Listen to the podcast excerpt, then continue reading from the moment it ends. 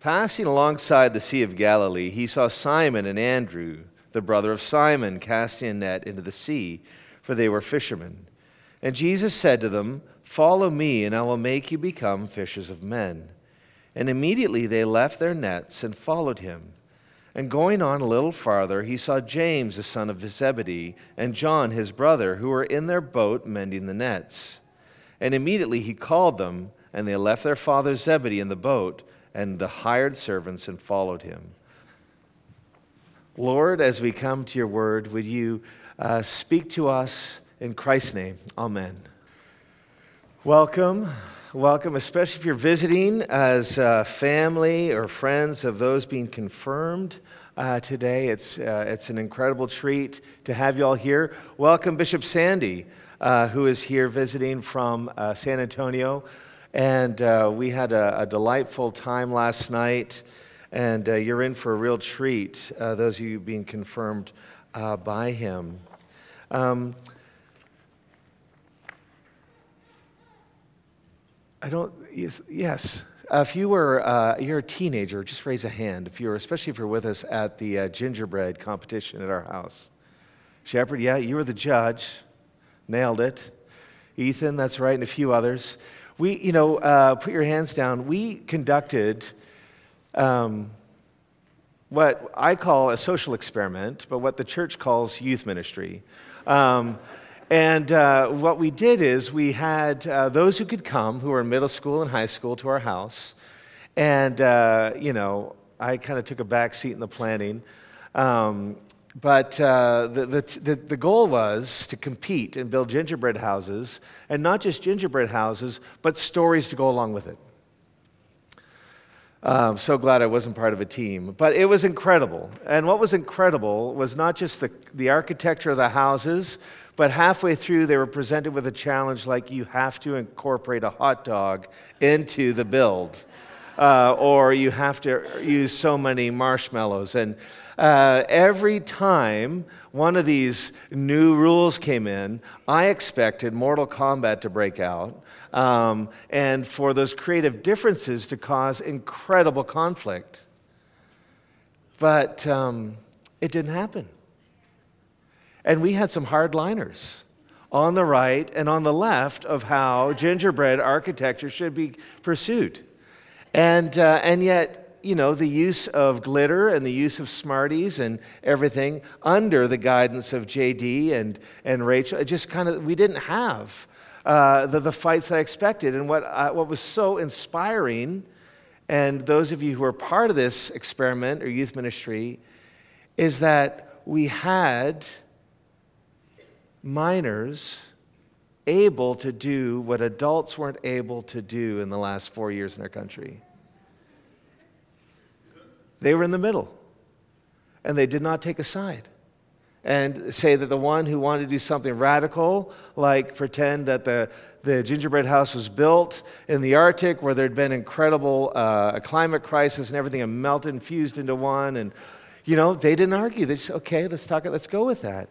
And then the others who wanted a more traditional Scandinavian style gingerbread house, they didn't argue either. And there was this move into the radical middle where they appreciate each other's opinions. They may have called each other, I think the word I used was hoser, which is a Canadian term of endearment with a slight, you know, you know, uh, edge to it. And uh, to me, that social, what, what I saw our teens do, has really been become the inspiration of what we as a church are going to do uh, in the next number of months which is we're going to do a, a small group or a, a, group exercise where we're all going to read uh, this book, The Deeply Formed Life. And over the next series of months, we're going to meet once a month to discuss the topics. The, and this book and the experiment, if it works well, should offend everyone. Because if we do the, if we do church right, everyone should be dissatisfied, just a little bit because the church isn't designed to meet all of our needs. It's not a service provider that we get all that we want. It's actually a mechanism that Jesus has chosen that will enable us to meet, gather in community and for our lives to be shaped as we read the Bible, our hearts to be transformed as we pray together, and for our likeness to become like Jesus' likeness as we gather around his table week after week. And so this is where we're headed, and this is what we're going to try to do in 2024 is to try to move to that middle place. The, the radical middle, in my mind, is a place where people who lean to the right of the spectrum and those to the left can disagree without becoming disagreeable. It's a kind of church where if I don't agree with you, you understand I'm not rejecting you, which is counter to where we are today. Um, it's a place where we move beyond the information, the data points that try to shape us, which are very clever and very effective in our world today. Some of the great formation tools of our age come to us in highly manipulated presentations on social media, where we're continuously presented with things that we like. It's, it's also, we, we're going to try to push beyond the value system of a world that determines our worth based on our accomplishments, based on our possessions, based on our efficiency, based on our intellectual acumen, and based on our gifting. And we're going to attempt to go deeper. And this is important today in our cultural moment because social media, the news outlets, the pace of technology have this incredible means to shape us in a very superficial way. I met with a parishioner four years ago who was very upset. He was very upset about a very, um, very many things about not this church, another church. And I listened, and it took a lot of patience, and I said, Tell me more. I'd like, yes, what else? You know, and I, I listened. And finally, we got to the question that enraged him, which was there are people in this church who think differently than I do. I said, yeah. And he says, I think that's wrong. I said, oh.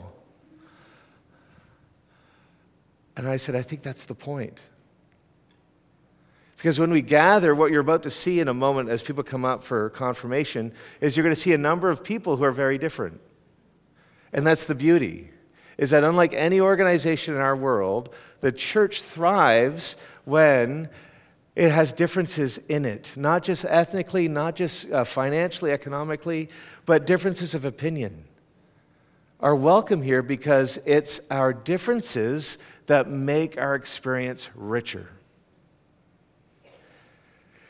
And so that's what we're going to do because the danger is is that each one of us has the person that the world sees when we're out doing our thing, which is like the front stage. And then there's the other side of us, which is the person that nobody really sees. It's the person I see when I'm shaving.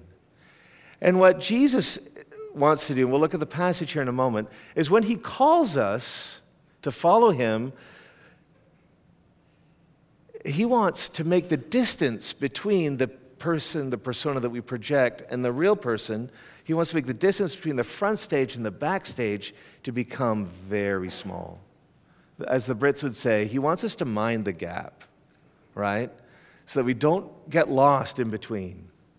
And I think so much of the challenges that we've had with the church's response in the last four years, pick a denomination, is that we've seen the gap. And it's been utterly perplexing to some.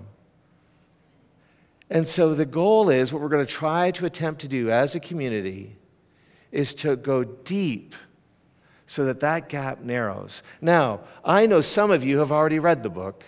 I know some of you read very quickly. But to quote Tom Wright, sometimes we need to slow down to catch up to God.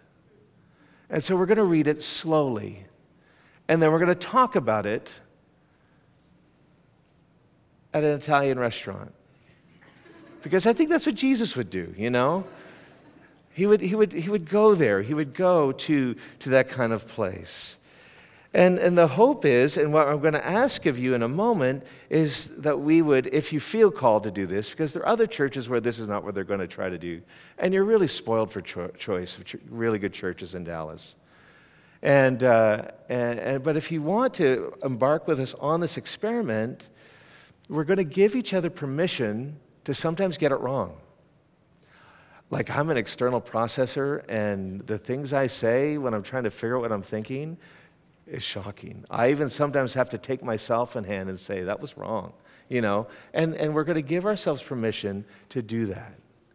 So that for the, the greater gain will be so we become a place where people can really feel like they're welcome here if they don't agree with everything. Now let's turn with our passage after the longest introduction I've ever given. Let's turn to our passage, which is Mark. Um, chapter 1, verses 16 to 20, I just want to offer you a thought. What we have here is a section of Mark's gospel where he does move rather quickly, but it's really the section where he's calling his disciples. And the call of the disciples is intertwined with a narrative description of Jesus' authority as he both proclaims the gospel and demonstrates the gospel. He proclaims the gospel by articulating that the kingdom of heaven is going to be different than what you expect. This is what it's going to look like. And then he demonstrates it through signs and wonders by showing them that there is something miraculous that happens when the reality of heaven gets worked out on earth. And so look down with me at verse um, 17. Jesus calls his disciples to be fishers of men. Now, this is an assignment that they can only fulfill if they have continual fellowship with Him. They can only do it if they spend time with Him. And carry out the mission that Jesus gives them will only happen if they spend time with Him. And so there's nothing new, really, this year. You're going to be invited to read your Bible, to pray, to meet together, to worship, to celebrate Holy Communion with us, because it's the tried and tested path. But what this is a herald to, and why we read Jeremiah, is it goes back to this idea that, that God spoke to his people in Jeremiah, where fishers and good news hunters, some of you are hunting, some of you are thinking even now about hunting. And that's okay, because Jesus welcomes hunters but that these fishers and hunters will call people away from idols, away from what they've built their life around, into relationship with Him.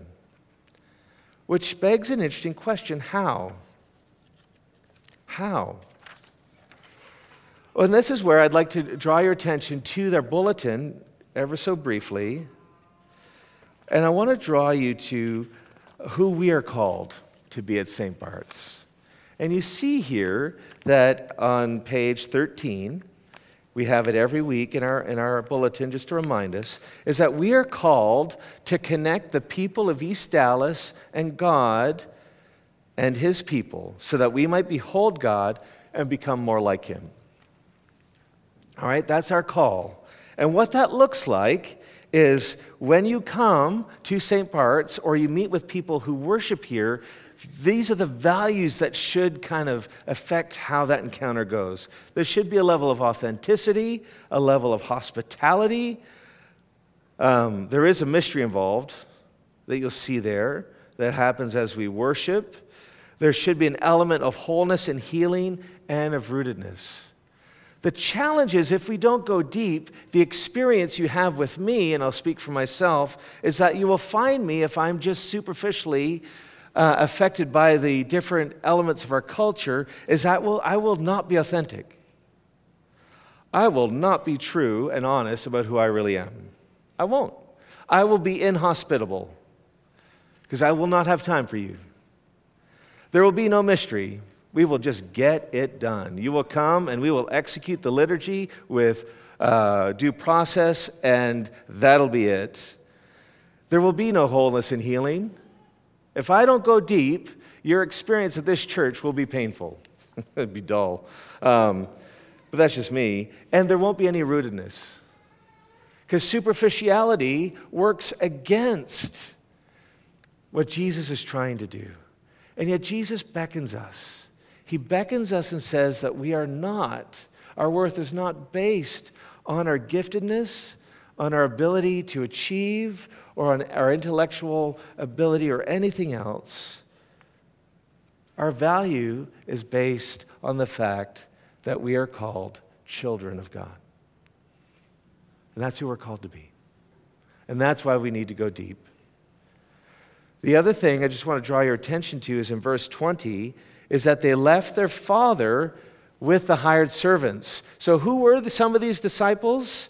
Well, several of them were not poor, but they were self employed or part of a family enterprise. They were businessmen and women. Think about this for a moment. Pastors in the USA this year will interact with 8.8 million people with an average of 12 hours of influence each. Christians in the workplace will interact with 118.1 million people with an average of 2,080 hours of influence each. Y'all, sorry, all y'all this year will have more influence in the world than I will. Because you spend your days doing something during the working hours. And let me read to you this as a little uh, highlight or preview of what's to come from the deeply formed life. That as we become a deeply formed church, as we're tied together through God's Word, through the sacraments, and in the power of the Spirit, this is what we're called to mirror. In the calling of his disciples, Jesus put people together who would never follow each other on Twitter. Yet, in the forming of this small community, he was symbolically making a statement that in the kingdom of God, a new family was being created. A quick glance at two of the disciples brings out this truth. Consider Simon the Zealot and Matthew. Matthew worked for the government, Simon hated the government. Matthew was a tax collector, Simon was a tax protester. Matthew collected revenue for the Romans, Simon was a rebel against the Romans. Matthew was wealthy, Simon was working class. Matthew made a living taking advantage of people like Simon. Simon made a living trying to kill people like Matthew. And despite all these differences, somehow, Matthew and Simon were able to remain connected. But it cost them something. Matthew had to stop taking advantage of people like Simon, and Simon had to embrace a different vision of revolution. And this is the evidence, this is the essence of the new family Jesus was creating. Community always costs us something. And in Jesus, the barriers that separate us can come down. But it takes the power of the risen Christ. It takes a people willing to go past the superficial and to go deep. And that's the invitation.